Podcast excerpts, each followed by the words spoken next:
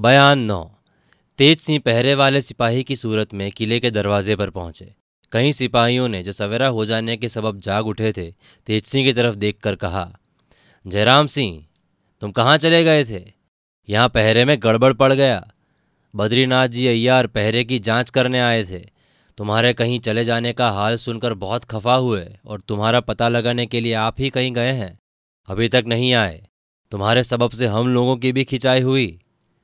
जयराम सिंह, यानी कि तेज सिंह ने कहा, मेरी तबीयत खराब हो गई थी। हाजत मालूम हुई इस सबब में मैदान चला गया।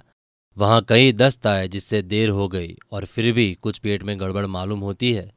भाई जान है तो जहान है, चाहे कोई रंज हो या खुश हो, ये ज़रूरत तो रोकी नहीं जाती। मैं फिर जाता हूँ और अभी आता हूँ। ये कहकर नकली जयराम सिंह तुरंत वहाँ से चलता बना। पहरे वालों से बातचीत करके तेजसी ने सुन लिया कि बद्रीनाथ यहाँ आए थे और उनकी खोज में गए हैं। इससे वो होशियार हो गए। सोचा कि अगर हमारे यहाँ होते, बद्रीनाथ लौट आएँगे तो ज़रूर पहचान जाएँगे। इसे यहाँ ठहरना मुनासिब नहीं।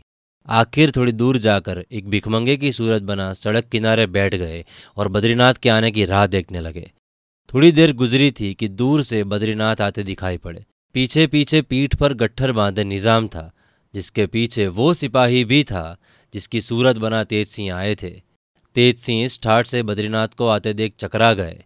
जी में सोचने लगे कि ढंग बुरे नज़र आते हैं। इस सिपाही को जो पीछे पीछे चला आता है, मैंने पेड़ के साथ बाँध दिया था। उसी जगह कुमार और देवी सिंह भी थे। बिना कुछ उपद्रव मचाए इस सिपाही को ये लोग पा नहीं सकते थे। ज़रूर कुछ ना कुछ बखेड़ा हुआ है। ज़रूर उस गट्ठर में जो नजीम की पीठ पर हैं, कुमार होंगे या देवी सिंह। मगर इस वक्त बोलने का मौका नहीं। क्योंकि यहाँ सिवाय इन लोगों के हमारी मदद करने वाला कोई ना होगा।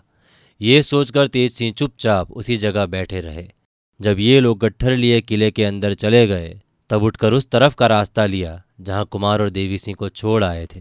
देवी सिंह उसी जगह पत्थर पर बैठे कुछ सोच रहे थे कि तेज सिंह आ पहुँचे। देखते ही देवी सिंह दौड़कर पैरों पर गिर पड़े और गुस्से भरी आवाज़ में बोले, गुरुजी, कुमार तो दुश्मन के हाथ पड़ गए। तेज सिंह पत्थर पर बैठ गए और बोले खैर, खुलासा हाल कहो, क्या हुआ? देवी सिंह ने जो कुछ बीता था, सब हाल कह सुनाया।